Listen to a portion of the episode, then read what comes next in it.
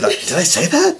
Like, do I sound like that? Like, oh my god, oh yeah. I mean, I'm not surprised in what I say. I'm just like, I'm surprised in like how I sound. Like, you were not surprised at all by what you say. No. But anyway, we've digressed long enough, I guess. Digressy. We've digressied long enough.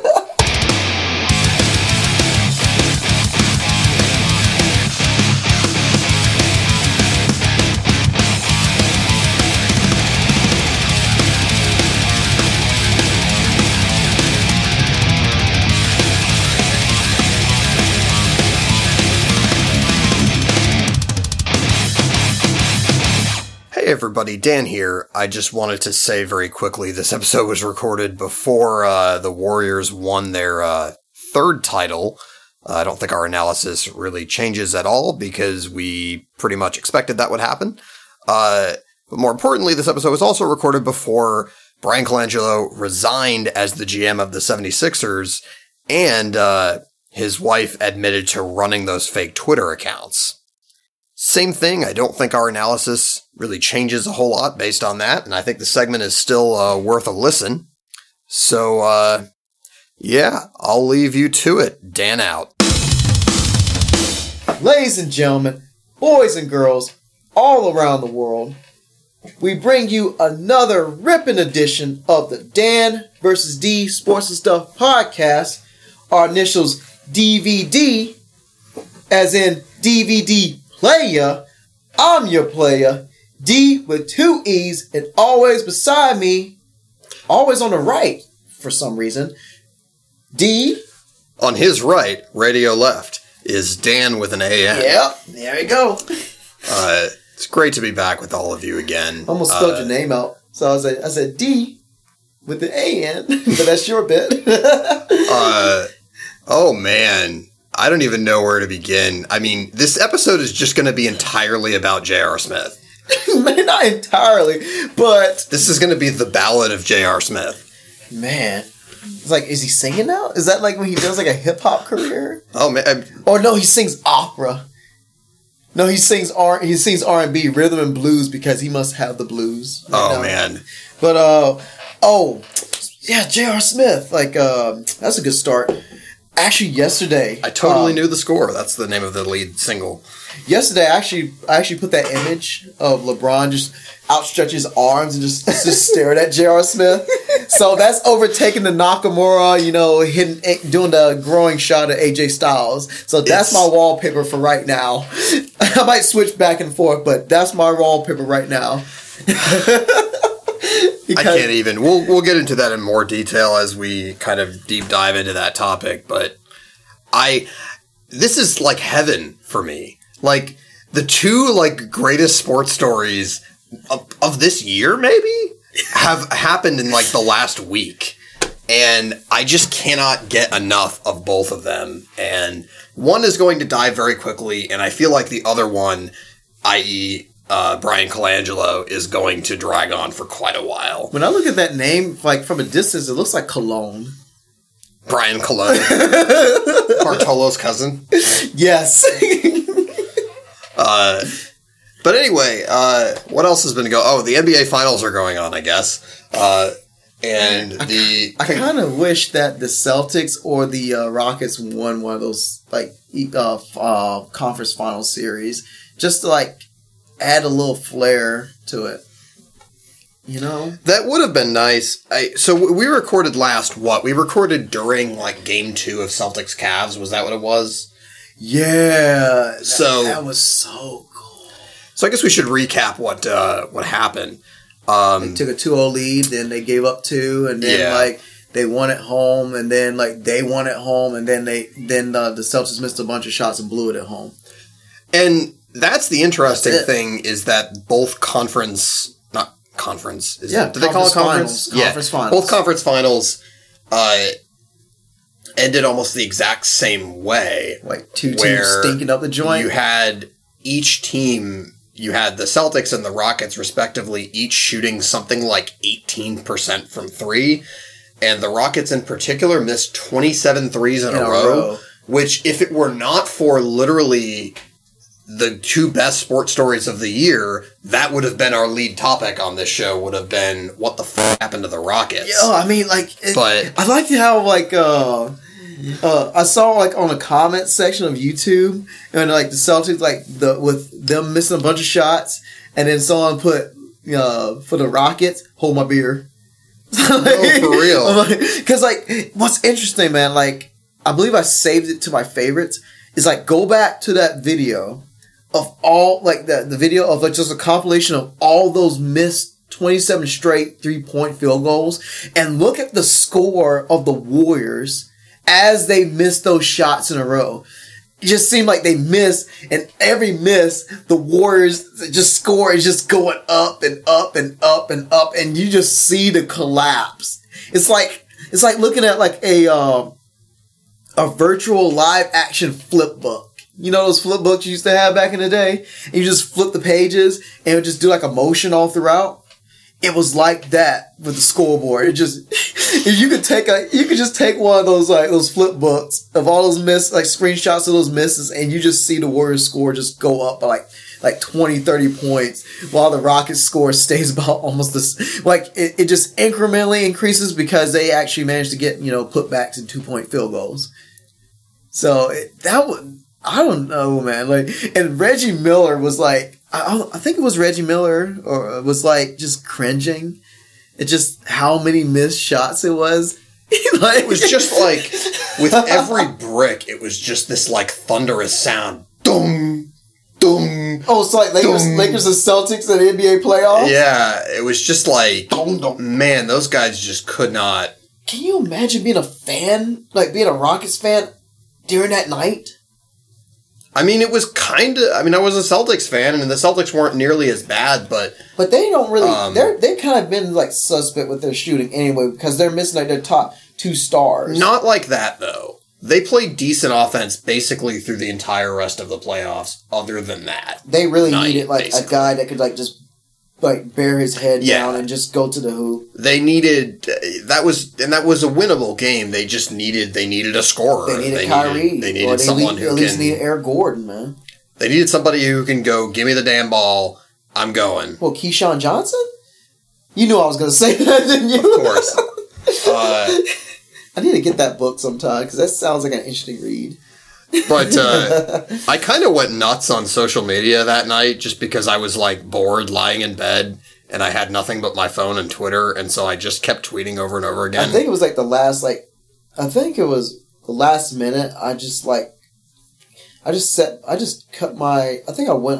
took my tablet. Either I cut it off. No, I think I went on Twitch. I went somewhere else because I was watching the game through my tablet. I went somewhere else that wasn't TNT, because I was, like, extremely depressed. It was really, really hard. And okay, nothing that Chris Paul could have done about it. At one point, I tweeted out that night just 6-38, which stands for 6 of 38, which is what the Rockets were shooting from 3 at that point. Man, that's horrible. Two different teams. Hey, we have a pretty good chance to win as long as we don't brick 35 threes. Oh, my Teams laughs nervously. Oh, man. Anyway. Ouch. It's awful. It's absolutely awful. It was really, really difficult to watch, and we got the matchup that nobody wanted. Fourth year in a row? Yeah. Now, how? Here's a question. Do you think Cavs fans were, like, excited for this series at all? Because, like, excited that they were there, because, like, Cleveland doesn't have a whole lot to cheer for. Well, like, knowing that several things are going to happen. One, obviously, they're not going to win. Get obliterated. Two, everyone is going to, like, once again be questioning LeBron's legacy or some bullshit. You know what I mean? He will never be fully appreciated because of the number of NBA finals he has lost. Not due to his own fault, but because his teams have sucked so bad. Is it because, like, they want to say, hey, LeBron was, like, le GM or something? They'll lean on that? I mean, I wonder, but I don't know. It just seems like there's always going to be the like, Jordan arc had so much, like, narrative consistency to it that he like struggled early in his career. Yeah, because he didn't have Pippen back then. And then they built a team around him. Scottie, and then he never lost in the finals. I love Scottie Pippen. Like, I'm a fan of Scottie Pippen's nose. He just had like that big like honker that was just his trademark, man. Scottie Pippen's nose, James Harden's face. I mean, but Scottie Pippen, like, I love Scottie Pippen. Like, of course I love Michael Jordan more, but definitely was a close second, Scottie Pippen, mainly because of his name, Scottie Pippen. Like, I mean, and he could score the rock and everything, and play great defense.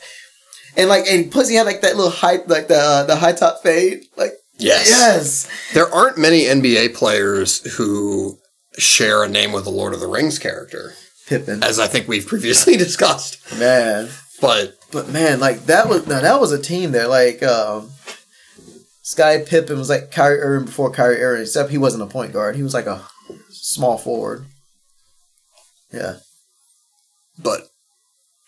Yeah, good stuff. I claimed that night that I wasn't going to watch the NBA Finals, and I guess I'm a hypocrite because I definitely watched a little bit of games. I knew you was going to watch it. You're a dude, and two, it was sports.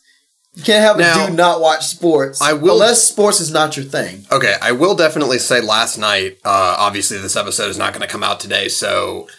we're recording this the day after game 2 of the finals. So Sunday, it was like, what, the third? Yeah. Last night, I definitely, because the Red Sox were on Sunday Night Baseball last night, I was definitely flipping back and forth and predominantly watching baseball. Or what you could have did was like, have it on your TV and then, wow. You kind of look like the Quaker Oats guy in a way. I like with that. The monocle. Yes. And then you could have had like your tablet, like if you had the your cable app. Yeah, I guess I could have done watch ESPN or something. That's what I do. Or you put on your laptop. That's what I do. Like have like have Spectrum, and then like, or if I'm watching Twitch or whatever. That's why I like my monitors, like the dual monitor set up, because I can like watch a couple things at once. It's really cool. I can't go back. I used to do that with, not so much anymore, because usually if I have something on, I'm probably on my computer trying to get work done or something. I know, but it's like, it's so revolutionary now. Remember back in the day, you only had like that one big TV in like the living room, and you had to fight your family members like to see what what you wanted to watch. Like your dad wanted to watch the sports, or maybe you wanted to watch Star Trek. Maybe your sister wanted to watch like. Something completely diverse from those things, and your mom wanted to watch this, and it's just like a battle royale, like a four member battle royale, and whoever got the remote won. Yeah. But now you can watch it like on your tablet, your phone. One of the commercials I've seen lately in Spectrum is like, or you can watch TV on TV, and these kids like, ugh, who watched TV on TV? Weird. Because they were like watching it on their phone or tablets or their laptops, and they weren't really watching the cable on their TV. That's where we are as a society now. We don't like we don't normally like sit down in front of the television anymore. Yeah. We have like new means of doing that, and if we can't make a show, we either catch it on Hulu or we'll catch clips on YouTube. And as I'm thinking about it, like I do sit down in front of the TV and like turn it on, but usually it's only for like a few minutes when I get home from work, and then I immediately get up. And I honestly think TV is more of like a novelty or a spectacle. It's like when you and Casey came over to like my mom's house and we watched the Super Bowl. That's what I think of when you have like large gatherings watching TV. I think that's what TV has basically been reduced to now. It's more of like a gathering type of device now. Like it caters to like a big gathering. Yeah. I'm thinking of like the very like 70s, 80s image of like a person alone with a TV dinner in front of their TV. It was called a TV dinner. There you go.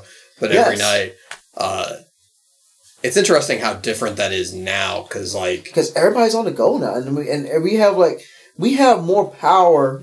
Like, we have so much power in the palm of our hands now with our phones. Like, just take out your phone, man. I mean, this, man, this thing here, like, it's so powerful.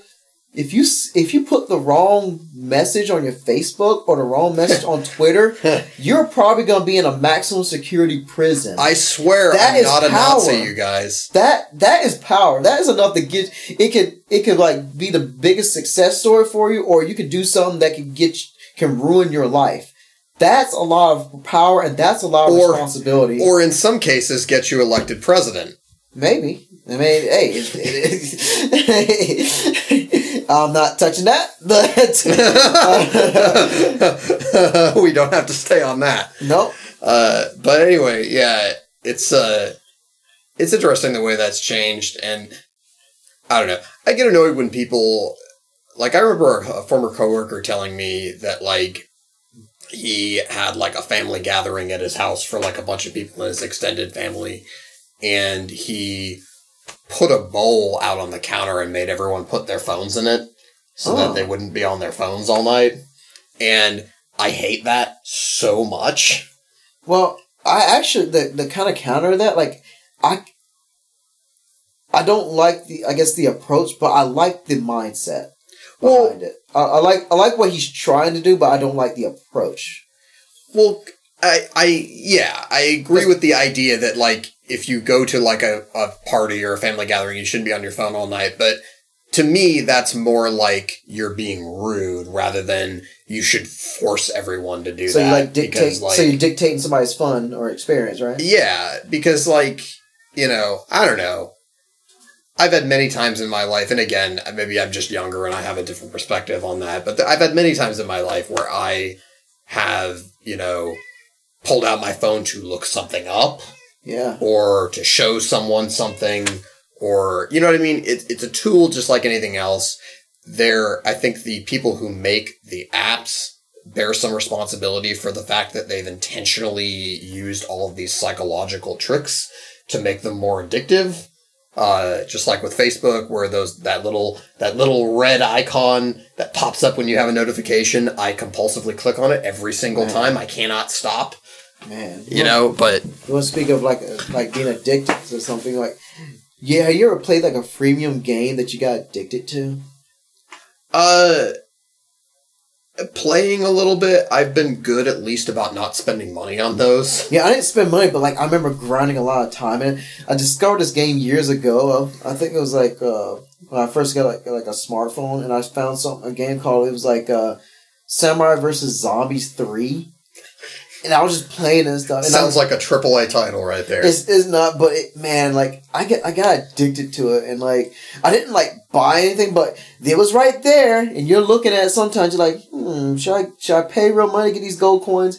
No, I shouldn't, because I'm broke. I was a broke college student at the time, and I was like, okay, but I just kept playing the game, and like I was a little upset when I couldn't play the game and stuff. And then eventually, like, my interest is fizzled out, because I think I ended up getting like an Xbox One. You also realize eventually that it's just literally impossible to like beat the game.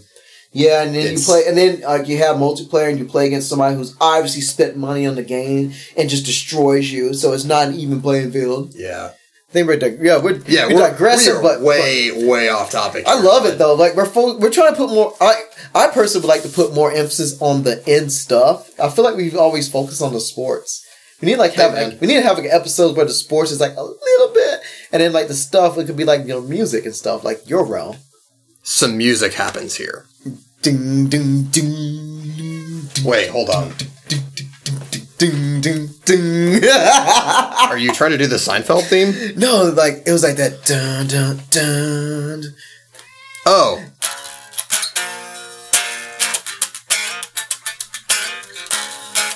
There it is.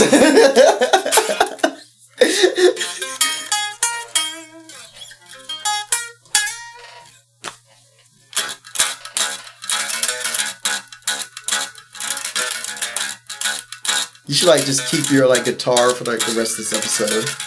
Okay. This will be like one of those old like troubadour shows where the guy plays guitar and tells you a story. You can like exercise your inner Drake Bell. This will be like an NPR special. Damn, I just said damn. Did he fall off? I know. It's like Josh Peck was making moves and like Drake just like he was like doing like celebrity like high diving or something. Yeah, how is that even a thing? Celebrity high diving? It was a show on ABC, I believe. Wow. I think like for people wanting to hang on to their 15 minutes, man. Like yeah. God. Yeah.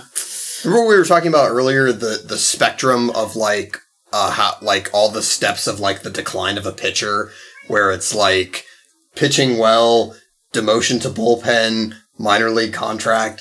I feel like that there's like a similar set of steps for the decline of a celebrity. Oh, absolutely. And man. There's like absolutely film star, sitcom star, reality star, and then whatever that is. And then like the inverse for like someone who starts on like on the internet, YouTube's like YouTube star, then they get like a web series, Viner. Then yeah, they get like a TV show, and then it goes right back down. Like, right. Yeah. I mean, Fred got his own TV show. The one that had that weird squeaky voice. That was altered, obviously.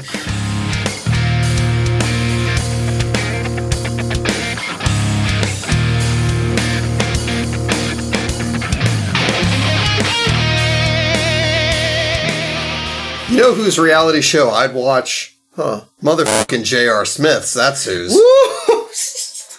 I don't... That's not a reality. That's a nightmare. It's an altered reality show. Man. Oh, man. Like, it's... For me, it... I can see how someone can make that mistake, but... If you're on a LeBron James team and the margin for error is, like, super-duper slim playing against the Super Warriors, that mistake can't be made. And the thing was... That moment could have been non-existent altogether, because remember the KD charge that was overturned. Yeah, and then he hit both free throws. Remember when Steph Curry got the 3-point play and went up one. Remember when George Hill hit the first free throw to tie it. What if he hits that free throw? So. It was a lot, like, obviously that was a big gaffe, but there was a lot of steps that led to that probably shouldn't have got to that point in the first place. It doesn't excuse of him making, like, the most boneheaded move of the NBA season by a clear country mile. Of several seasons, I think. Yes, but that was, like, it took a lot of little mini, like, gaffes and, like, unfortunate events to get to that one. So, yeah, like, I think that's fair. If some of those things happen, then we wouldn't be talking about that. Because it wouldn't exist if you're talking about a parallel universe. But it did exist, and it gave me one of the greatest still images ever of LeBron James stretching his arms out, like, pointing at him and just staring at him. And his mouth is just wide open. He's like, dude, what? What the heck? You know what? Just watch the clip. It's just amazing when you see, like, LeBron's, like, just frantically pointing to the basket. And then JR didn't even try to hoist the ball up. He passed the ball when it was basically, like, 0.3 seconds left. Right? Wait, oh no, what is this? What is this? Okay, here's LeBron holding spaghetti and meatballs for some reason. And J.R. Smith's holding a baguette?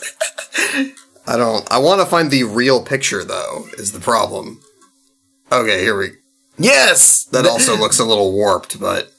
That's anyway. The one I used for, I think that's the one I used for my wallpaper, actually. But it was very important. I think we just need to have this up on the screen while we're talking about it. But okay, so there's other aspects to this, because I think the context is what makes this funny. So might I digress a sec and just see just how, like, freaking toned and, like, strong, like, LeBron's arms are when he just outstretched them. I'm like, I would never have arms like that. That's a beast. I don't even think my legs are that muscular. I don't think I, like, have the muscle mass in my entire body that his arms have. Man. But, okay, so, like, I I think in a lot of situations like this, context is what makes something funny. So, like, think about, like, Bartolo Colon's home run. So, that's funny. What's his name? What do they call him? Big Sexy? Yeah. So... I like that. So, like, that's funny. Pitchers hit home runs all the time.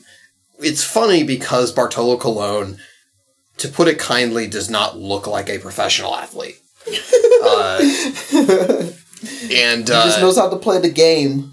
And it really is largely because of that and because of his kind of unflappable personality that he's become like a folk hero, and why that moment was so cathartic for Mets fans who adopted him as one of their own.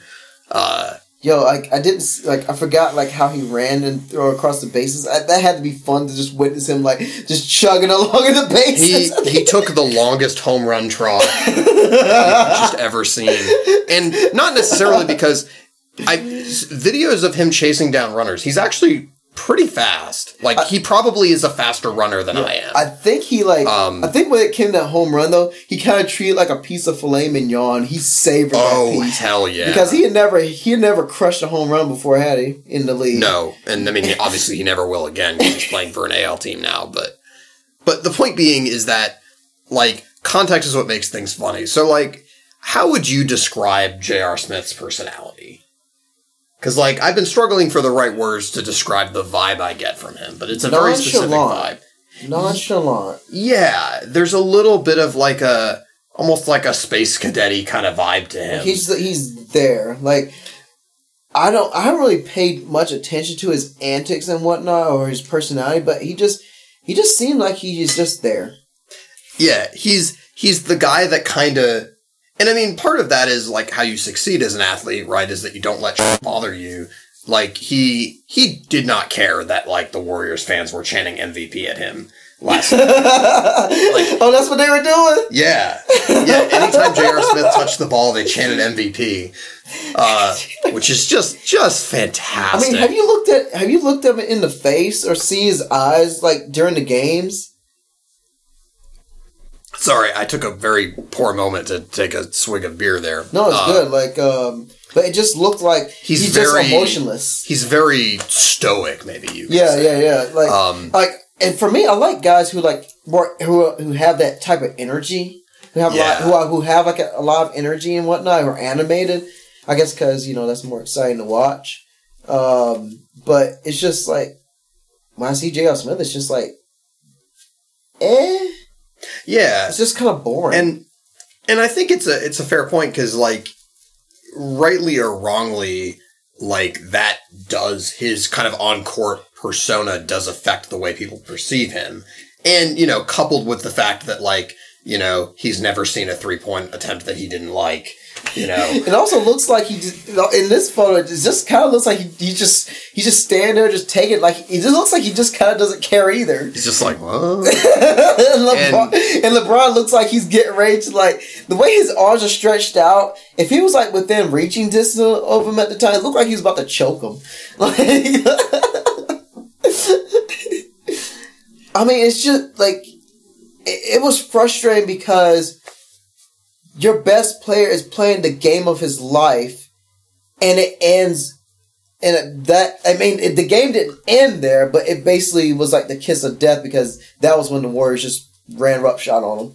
They clearly, as a team, looked kind of psychologically broken after that. It makes me think of what it makes me think of. To a lesser degree, it makes me think of, but this moment actually is much bigger than this one. Remember when Miami had originally they had declared that was an incomplete pass, and they had won against Ohio State, and they were raining the confetti and everything, and then the referee was nope, that was pass interference. Oh, that was the team with Maurice, the phantom call. Yeah, and that was that was with Maurice Claret. That he was on that team. Oh snap! And that's when they lost. They lost because they celebrate and they're you knew they checked out because it's we have to play more football, but we won the game. But this referee says no. And then they had to go back and play the rest of the game. And that's what made me think of in the overtime. they had the game. They had the chance to steal game one. But when they didn't do it in regulation, it gave a team that you shouldn't give new life to new life. Because once you do, they're going to blow you. They will blow you out afterwards. The Warriors already have plenty of new life just at the beginning of a game. It's enough of an ask just to beat them in 48 minutes. Now, let me ask you something, though. Would the Warriors still be the Warriors if KD didn't sign with them? They'll be stuck with Harrison Barnes. I love Harrison Barnes. He played for Carolina. It's an interesting question because they offered. So what set all of this in motion is Steph's ankles, because obviously he didn't sign a max contract. He was signed pretty cheaply and Clay was signed pretty cheaply. So they were able to go out and add KD when Harrison Barnes walked away from the contract they offered him and signed with. They actually gained more than they lost, to be honest. Yeah. He was still a good player, but he did not have the consistency like KD does. Yeah. Or the intangibles that KD does. But it's an interesting question. I mean, I still think they would be an amazing team. They would be in the finals, but they wouldn't be blowing people out. Well, it would just be a team that's significantly more reliant on, like, the old school Splash Brothers, you know? Like, for me, if you take KD off of this team, we're talking at least 6 games for this finals. We're not talking about getting the brooms. Yeah, I think that's fair, because this particular team, I think because of the KD contract and because they're right up against it, they, like, you take away Andre Iguodala for these last few games, and their bench looks real thin. But it's basically like Sean Livingston and some guys. Sean Livingston's actually... Yo, they... Freaking JaVale McGee was balling last night. I haven't heard his name in months. I don't really watch the Warriors because it's like, spoiler alert, I win. It's like John Cena. Like a John Cena match. Also, during the regular season, their games start at 10:30 at night. Oh, yeah. So there's that. But yeah, I mean, the rest of the finals is probably not going to be as entertaining as that one moment. But this magic moment, like that 30 for 30. I really feel like this image that we have on the screen here in front of us, that sums up all the fans right now. That sums up basketball fans. This, in my opinion, this image is going to live on long beyond even LeBron's career. Like, this is, unfortunately, one of the, like, indelible images and moments of his career. And unfortunately, and again, I don't think it's really not fair to heap all of this on J.R. Smith, because he's generally been a good player in his career, but you know what I mean? Has he been a great player, though? No. Yeah. But it's just, like, emblematic of what this run in Cleveland has been for him, you know, like... And his first run in Cleveland, too, you know, the, like, kind of garbage team that he got to the finals in 2007 that just got destroyed by San Antonio. What was it, like Daniel Gibson and, like, Booby Gibson. Yeah, Booby Gibson. Mo Williams. Zadrunas Ogaskis. I love that name. Was Larry Hughes on that team, too? I think so. Oh, my God. Wasn't Drew Gooden on that team, too? Oh, my God, he was. Oh. Man, that team was not very good. But they still won games. I just remember, like... They still won games. If you take that team and you put against this Cavs team, would this current Cavs team smoke that 2007 Cavs? Oh, yeah. I think LeBron is probably better now. If it's just you gotta win one game and LeBron has an unlimited theoretical amount of time to prepare for that one game, then he's gonna win the game. Who was the coach, though, for that year? For... The 2007 Cavs. That was when, oh, God damn it. What's the guy? He's the assistant coach of the Warriors now, and he coached the Warriors while Steve Kerr was, had, like, the back surgery or whatever. Mike Brown? Yes. That's right. Remember? Mike Brown. Yeah, I see Mike Brown. He was the Cleveland coach all those years. Yeah, days. I can't forget that trademark look, those glasses and that shiny bald head.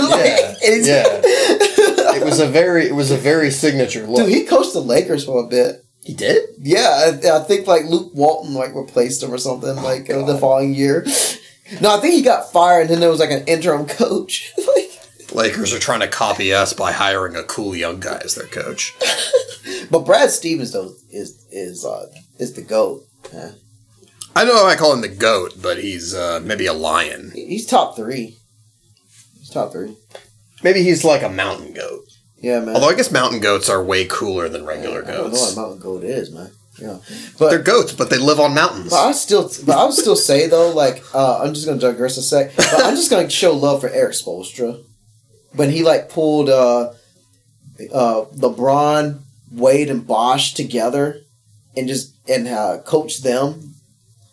He's also done a really good job with the like post Big Three teams. I mean, especially given that like also he's got Pat Riley to guide him too, man.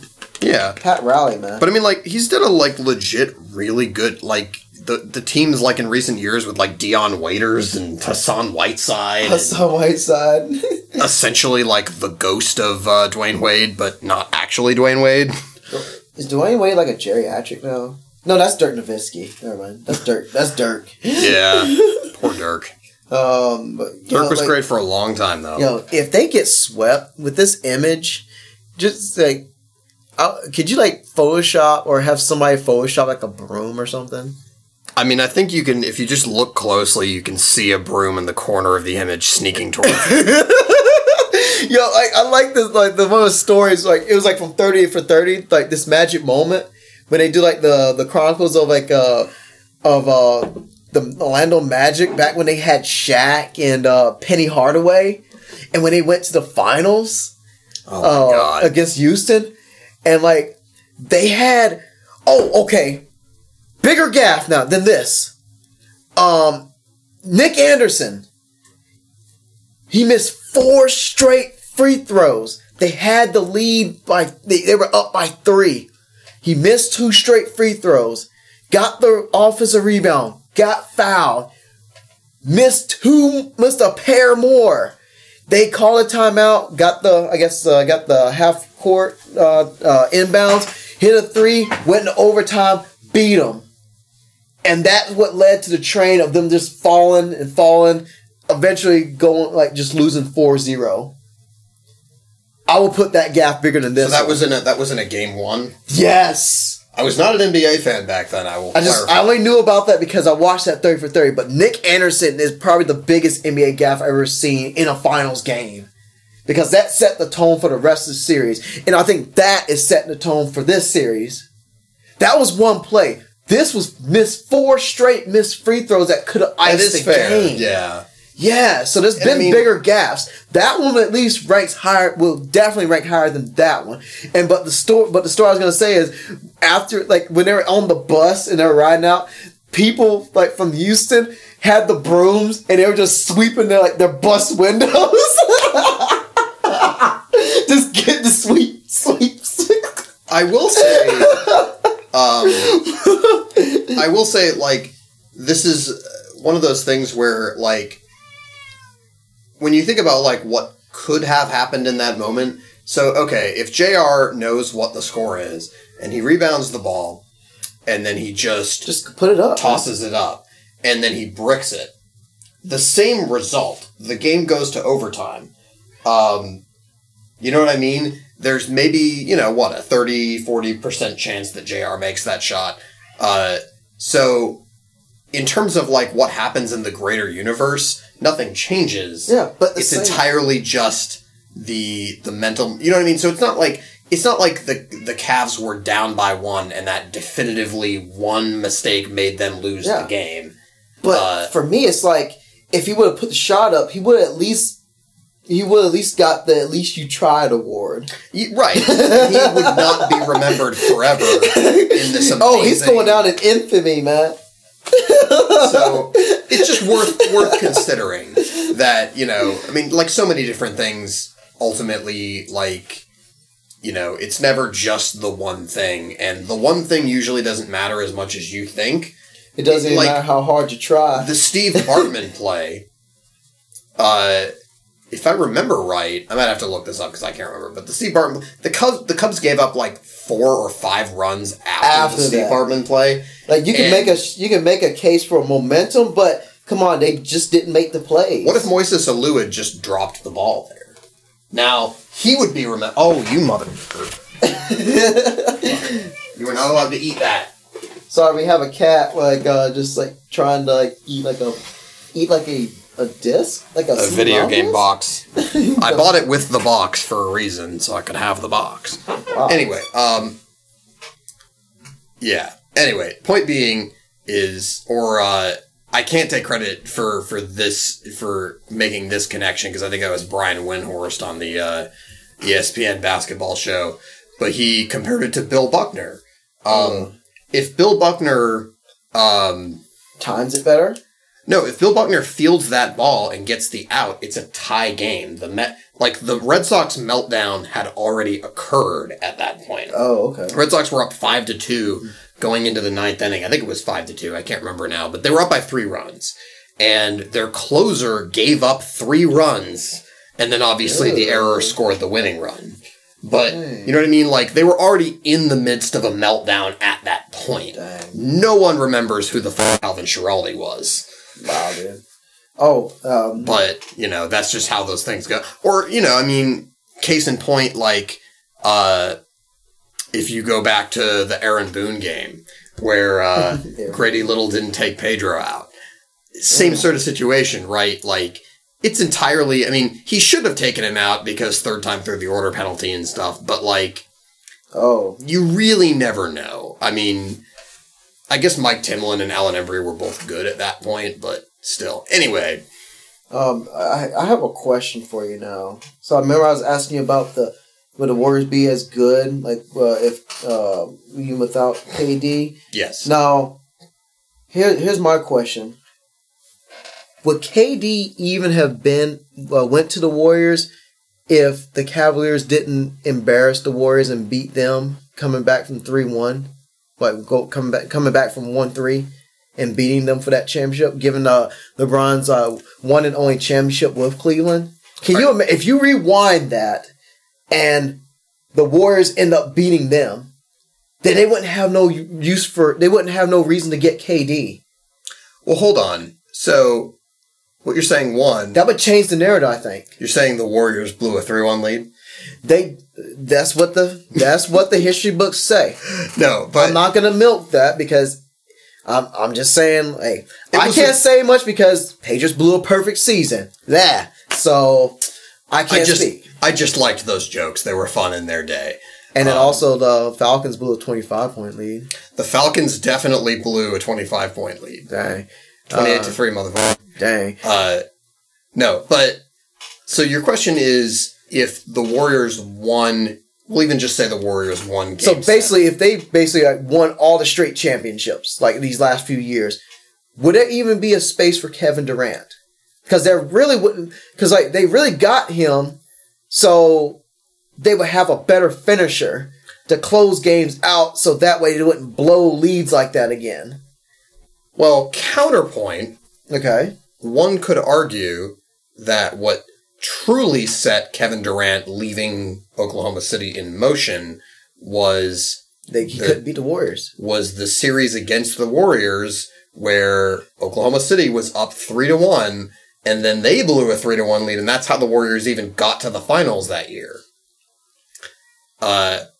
And people have said that is a huge part of why it was his experience in those 3 games that convinced Kevin Durant that he could not win with that team. But for me, it takes 2 to tango. Like, yeah, that's like for on his side, but it also takes the Warriors to want to throw like a crap ton of money at him, like to be on his team, be on their teams. Like, but if they had won like that championship that year as well, then they really wouldn't have no need for Kevin. See, that's where I disagree, because I think you always are trying to improve, regardless of whether you've won or not. I mean, how can you improve if you've already won the championship? Like, especially if you win it like a couple years running.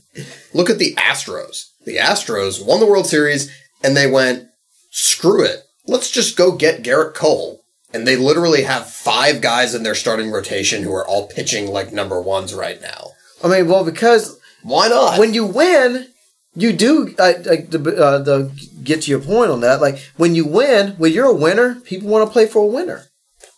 It I think in other sports it's way harder to do because, like, if like the kind of first cycle of Patriots championships, each successive year they had more talent stripped away, both from their coaching staff and the roster. Deion Branch left and signed a big free agent contract. He went to Seattle or after something. He was the Super Bowl MVP, and it's happening with this team too, where they lost. We lost Amendola to Miami. We lost players. We lost Butler to Tennessee. We lost Deion Lewis to Tennessee. Good on Butler because, you know. Good on Deion Lewis, too. But, and Matt Patricia, who the fuck knows what's going on with that. They said, but, like, he isn't going to be disciplined, I think. I heard. I saw. Yeah. But anyway, we don't have to go there now, right now. Yeah, but, that was messy. But... and then that weird situation with Big Daniels. Did we ever even cover that on this show? Oh, when he like reneged on the Colts and just went back to the Patriots, and like and he just left his coaching staff that he hired like out to dry, just to basically rot with the Colts along with their like bad offensive line.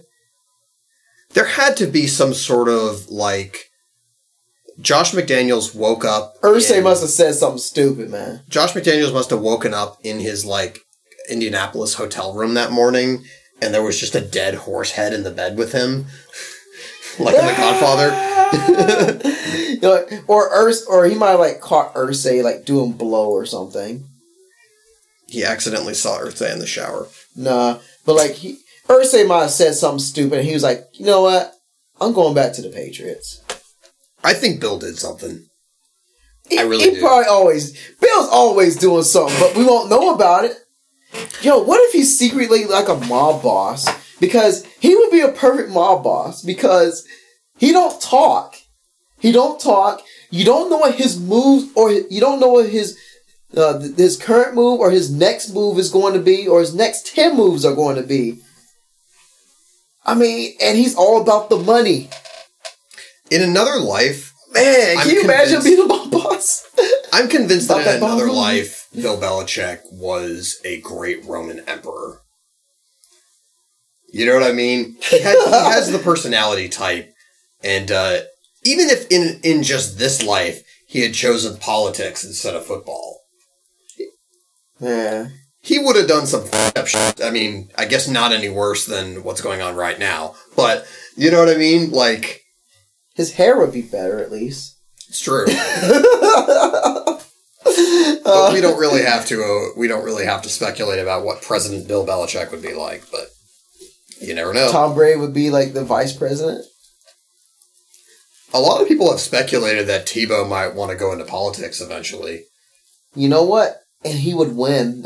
He honestly, dude, Tebow could be elected president of the United States if he wanted.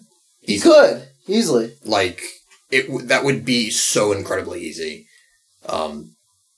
Anyway, we don't have to go there. That is a very strange topic, and I don't know why that's what I was thinking about. But anyway, I guess that's J.R. If we're meandering this badly, I guess we're done with J.R. Smith. J.R. Smith, shake it off. But I think your Cavs are doomed because y'all just played just a superior team.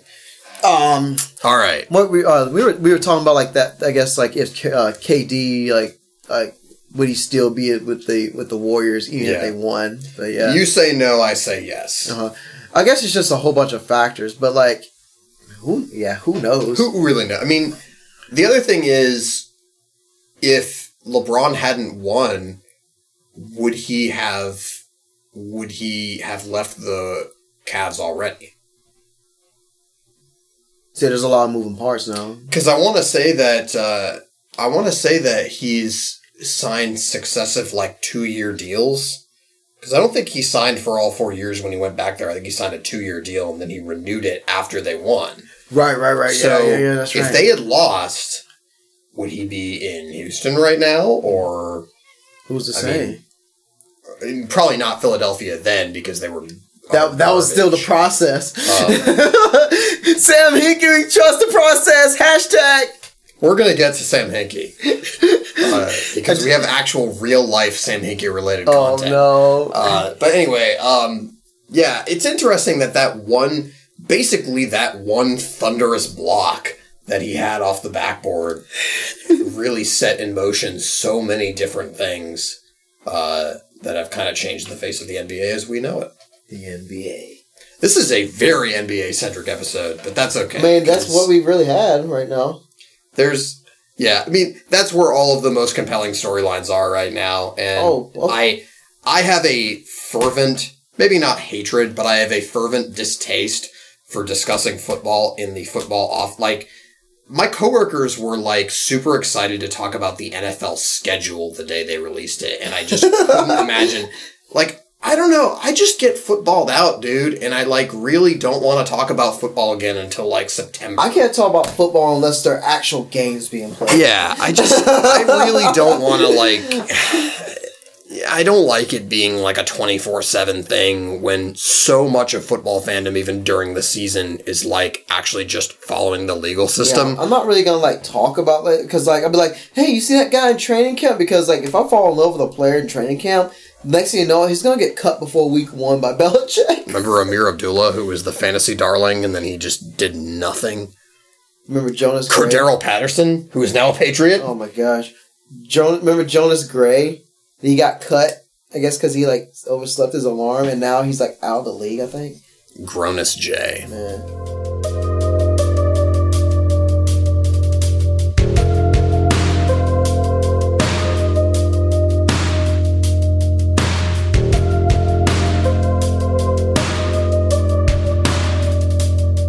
But, yeah, let's go on to this Colangelo. Okay. So, the Ringer came forward.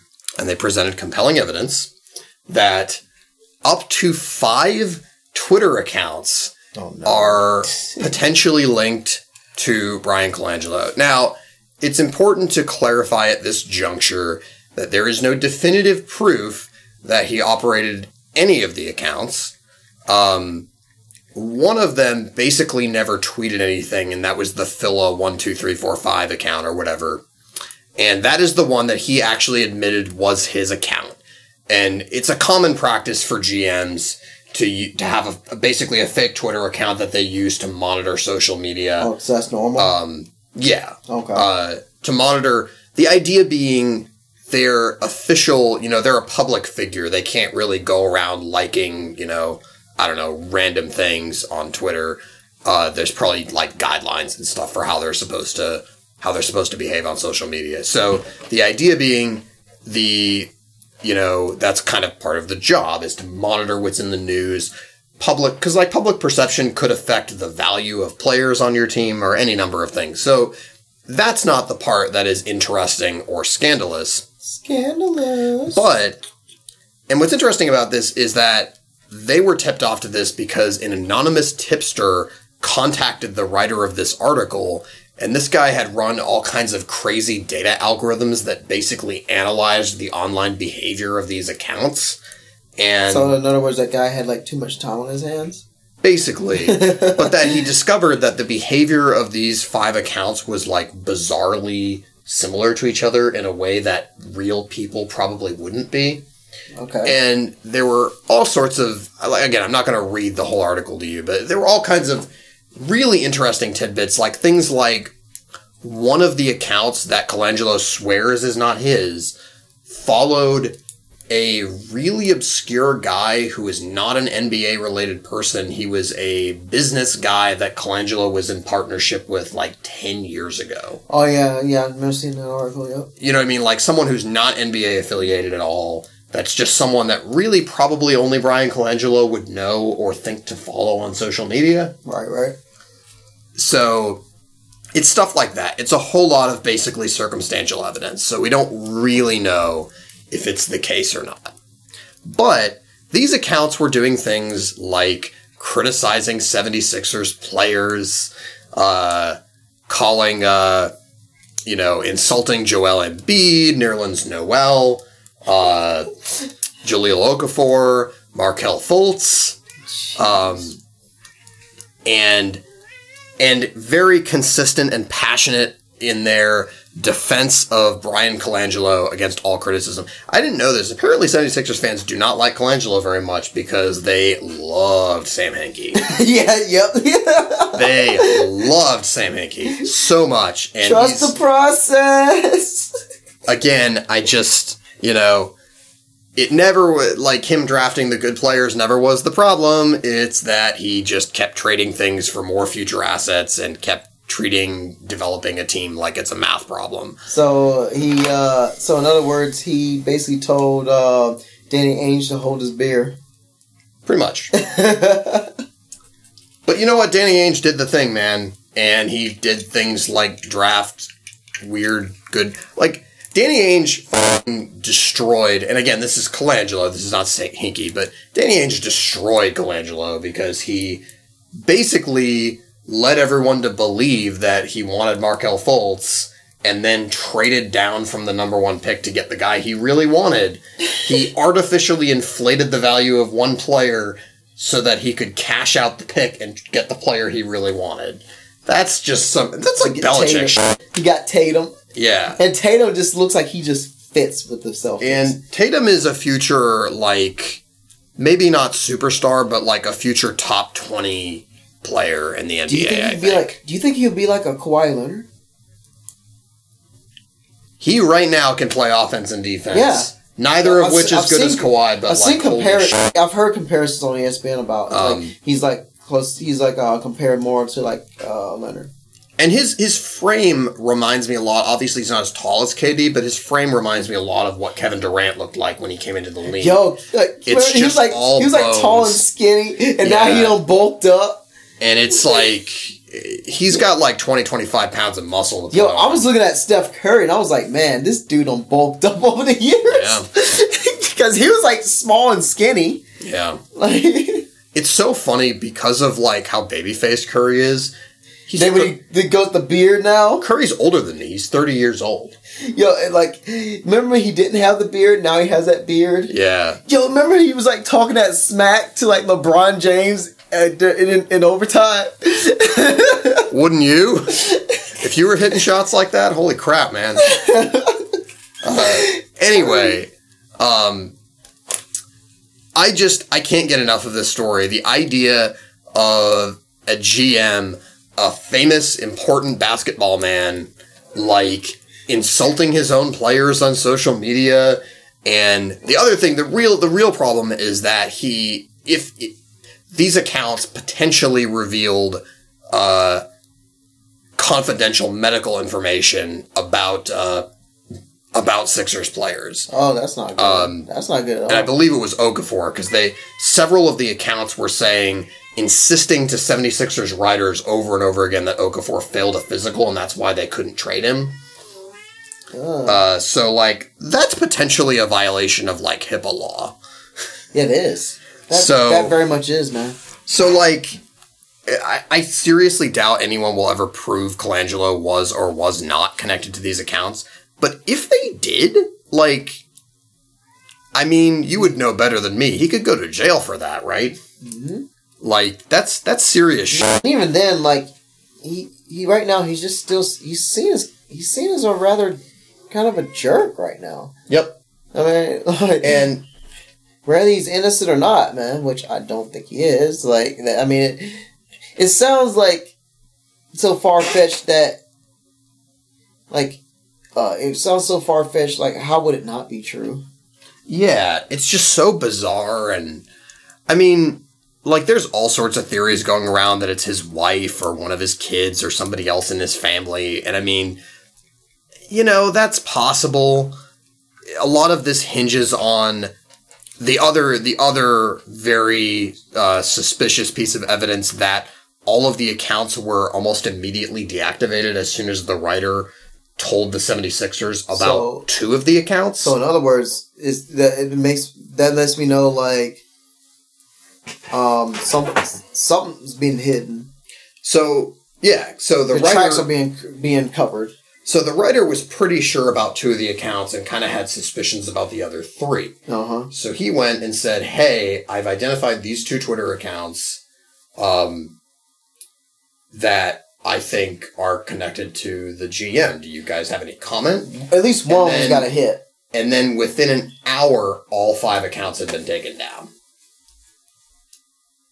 So is that a coinky dink? Draw your own conclusions, people, and I mean, go to the Ringer and read the story if you haven't already. I mean, it makes me think of if you've only just seen the memes, take the time, read the whole story. It's really interesting stuff about the new bizarre social media reality we live in, where like this is a thing, like this is literally a scandal that couldn't have happened 10 years ago.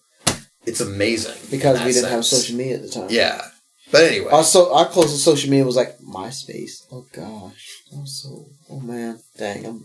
That's interesting. And, like, people the age of Brian Colangelo wouldn't have had a MySpace, period. Yeah, right. That was, like, for us teenagers to, like, you know, be teenagey and, like, you know, be emo kids and stuff.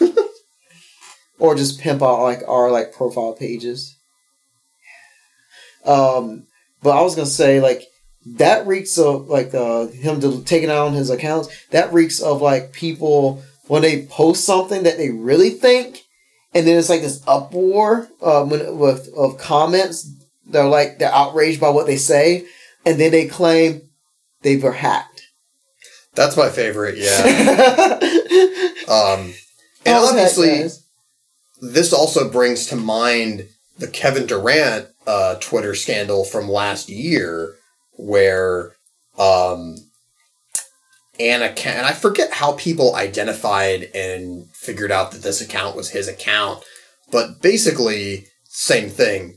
KD had some burner accounts that he was using to argue with people about how great KD is, and saying things like, you know, KD couldn't win because Russ was holding him back and the coach was holding him back and all this stuff. And then he accidentally tweeted that stuff from his real Twitter account. And so it was just Kevin Durant's account with however many millions of followers he has tweeting back at some rando guy being like, yeah, KD couldn't win because, you know, the coach sucked. He pulled a J.R. Smith. Basically. He forgot to check the clock and the score. Forgot to check what account. And it's unfortunate because that scandal happened, it's probably not fair to call it a scandal, but that gaffe happened before we had a podcast, so we didn't really get to talk about it when it was in the news. Oh, man. But that's maybe my second favorite thing that's ever happened. I mean, my third favorite is like the Manti Te'o story. Oh, yeah. I guess that was the original version of all of these. But, also Draymond Green's dick pic. What? Yeah, you didn't know that? No, I didn't know that. He accidentally just tweeted a photo of his penis. How do you accidentally do that? He thought it was a DM. He thought he was DMing someone a dick pic, and then he just tweeted a photo of his dick. Like DM, like private message? Yeah. Oh my gosh. Was he DMing like a lady friend or something? Because that would be weird if it was like one of his friends. Like. July 31st, 2016. So, yeah. Anyways. Colangelo is a jerk. Anyway, yeah.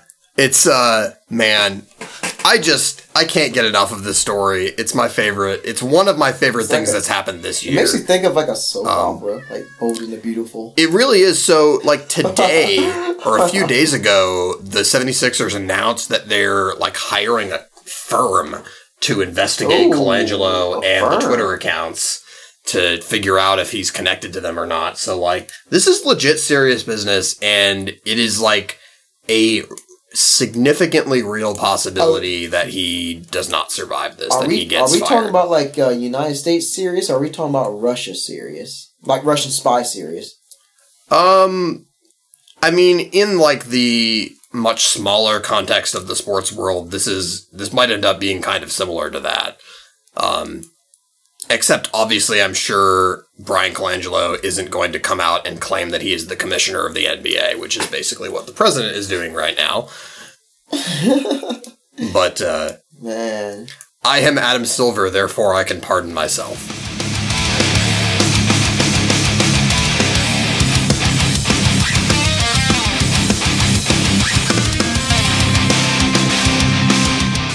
Can I tell you, like, a quick story before we end? Like, sure. Now, this happened on the basketball court. I was, like, at the Y, and we're actually playing a game. I think it was, like, 3-on-3, 4-on-4, whatever. and like I guess the girl was the point guard, whatever. And like, and I'm just playing defense. I'm just playing regular defense, nothing inappropriate, nothing like that. And I guess like she didn't want me to steal the ball, whatever. And I guess like my defense was annoying. I guess I was just playing good defense. And then she pulled the ball away, and she like slapped me right in the face, and I fell down. Damn, dude! It sting like hell. But like. But like, why? Just because you were playing defense? Yes! I don't know. Like, all I remember, I think I was like maybe 11 or 12 at the time. That was a long time ago. But it's like you never forget your first. Like, that can apply to you just getting the crap slapped out of you in your face. You don't know what pain feels like. Like, you don't know what annoying pain feels like when someone just, like, out of the blue slaps you in the face. God. I was thinking about that on the drive here, like, earlier today. I was like, man, I need to talk about that time I got slapped in the face. Dang. I was expecting this would be, like, a situation like where LeBron got poked in the eye, where there was, like, a hard drive to the basket or something, but... No, she just got pissed at you for playing defense and went, wham! Yes! Dang, dude. Let's just say that stopped me, like, in my tracks for a second. I actually fell down, and I think my eyes were kind of tearing up a little bit, because I'm, like, trying to figure out what the heck happened. Now, obviously, if that happens in playoff NBA basketball, that's a tech one, right? Yeah, but, like, a flagrant one. Yeah, but, like, But when you're playing basketball in the Y, like, you know, just like recreational basketball, yeah, anything goes. Can you call technical fouls out on the playground? No, you can't. You cannot. Now I'm trying to think about. Now I remember one time I had this weird habit where when I was coming out of the front of Founders Hall, I would jump down the stairs outside. I don't know why. I just thought it was fun. I think I actually did that before. That's fun. And I remember this was like at night one time, and I like came bursting out of those doors, and I jumped down the stairs, and I like jumped past this girl. And...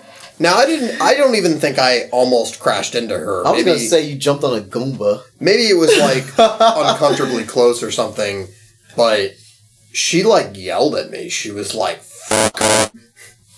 Or something like, be careful, fucker. She said something fucker to me. And the moment was, like, here and gone before I even realized what happened. Ooh, wow, man. But I felt bad, because it's like, you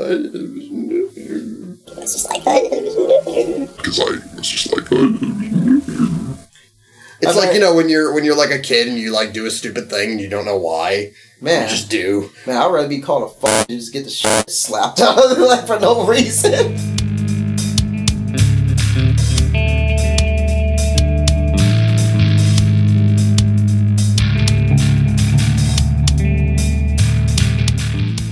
Well, I will say, because I don't think we've actually done this in a while, you should follow us on Twitter. Woohoo! Our Twitter is, I believe, I have to actually look because I can't remember. Our Twitter is I don't remember either. @DVD Sports Show with 2 S's. The 2 S's. And our email, you should also email us topic ideas, things you'd like to say. You could email us weird pictures of things. I don't know. We will also accept pictures of your dogs or cats. We like that. But email us at dvdcastpod@gmail.com. Oh, yeah. dvdcastpod@gmail.com. So was that my cue for something? I wanted you to also say it. Oh, okay. Let's do it again. Email us. All right. Like, hold on. Zen. Wait. Phil Jackson's in this? Oh, crap. No, I can't have his old man takes. Without the mellow He's going to start talking about LeBron's posse. No, I thought he was going to talk about Carmelo again. Oh, God. Okay. I'm calm. I'm one with the pen. You should email us at You should email us at dvdcastpod@gmail.com. DVD. Wait, do you want me to say that again? I was thinking of it more of a call and response, but you know what? That's fine. We got it in the can. It's all good. Hey, buddy. I mean, I was like, what should I just tell him? Like, hey, just email us. Yeah, just email us with that dvdcastpod@gmail.com. So, like, I don't really use it. So that's why it's like, oh, okay. Like, sometimes I forget we have, like, a Gmail account. But, one thing I will say also really quickly is, if you are a non iPhone user, the only platforms we are on currently, we're on SoundCloud, obviously. That's where this show is originally hosted. And we're on iTunes. Yeah. If you are a non-iPhone user and you're maybe following the show on SoundCloud and being like, what the hell are these guys doing? And you would like to see us on a podcast platform other than iTunes, email us or tweet at us. Let us know that. Yep. If there is even one person who is interested in seeing us on another platform, I will put in the time and research to figure it out. Bro, YouTube. Oh, we're on YouTube also. Yeah, we can throw it on episode on YouTube, and I can create a Twitch channel. We can throw those on there because you can throw videos. Oh, okay, yeah, yeah. Would you mind doing that? Actually, I can do Twitch. I like Twitch because I'm on Twitch every day anyway. I fall asleep to Twitch. I really do.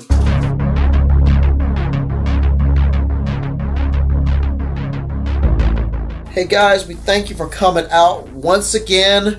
Are now what? 5 listeners, I think now, so that'd be cool. We have some number of listeners that is a non-zero number, or at least subscribers. And so that's something. To be honest, that number is quite enough for me. It is. You all make it quite worth it. You complete me. Anyway, I'm just glad that you were able to join us. You know, listening to our knowledge and our hijinks. It's mostly hijinks. Let's be honest. I mean, I honestly think we're like the sports podcasts. We are the Seinfeld version of sports podcast. But it's the show about nothing. If no one has trademarked that, I want to work on trademarking that. On the analysis to entertainment scale, we're definitely about 98% entertainment and 2% analysis. Exactly. But that's the fun part. We don't have degrees in journalism and all that stuff to be able to be taken seriously as analysts, or we haven't actually we're not former players of the game. Exactly. So we, I love that at the beginning when we started doing this, I was so convinced that we had to have a hook and a premise, and the premise was going to be we're sports fans talking about the experience of being sports fans. We've just never done that. Well, we're sports fans. We still talk about that. People know we're Patriot fans and all, and hey, point being, the premise doesn't really matter because the content is you and I are the content. We are the content. We are the world. We are the children. But we really appreciate the support, you guys. We enjoy doing this, whether we had an audience of 0 or 1 or 10,000. We do this because we really, this is a way of us just reconnecting. What me and Dan reconnect with, because we have hectic lives of work and adult responsibilities, but we just let you know we like doing what we do, and we just like sharing this stuff with you. And if you guys like what we do, we're gonna keep doing it. If you don't like what we do, we're still gonna keep doing it because we own this. So that's a fair point. There really isn't anything you can do about whether or not we keep doing this show. But either way, the hits are gonna keep on coming though. So I'm just glad to be here another day and just being able to do this with my buddy right here, Dan with the AN, and always appreciative. Yeah, you know, hopefully, you know, we keep doing this as long as we can. So thank you all for listening. It has been a pleasure as always. I wish I could hug all of you. Yes. Or no, I fucked up. I wish I could just hug you all, but I'm not going to. But someday he will. But if I were an aspiring politician, I would. But and also one more thing too, and I'm just speaking on experience too. Like, been through some tough stuff lately.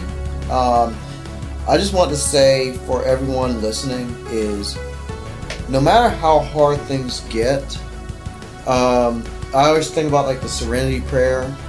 You believe in prayer. If you don't believe in prayer, I'm just gonna put in like regardless. I'm just gonna put in the premise of, don't over stress about the things that you can't control, because it's just gonna like frustrate you and make you even more bitter and take you out of your element. And focus more on the stuff that that you can control, and just going on from there. And then focus on being better people from there, because there's gonna be a lot of obstacles in this world that will try to take you out of character, or try to turn you into something that you're not, or just try to just cut you down. But the key thing is to have ice water in your veins and just keep striving forward to your goals and reaching your dreams, because you're gonna have a bunch of obstacles, and what's gonna truly test your character is how you deal with those said obstacles. So I just say for everyone listening, Don't let the stresses of things out of your control literally control you, and just focus on the task at hand and reach greater heights, because you all deserve it. Well said, my friend. A very wise person once said to me, I'm paraphrasing, but that if the day is over and you're still here, that means you won. I think that's the end, isn't it? I guess. And on that note, guys, D, two E's. Damn with an A-N. And we're signing off, and we will see you next time.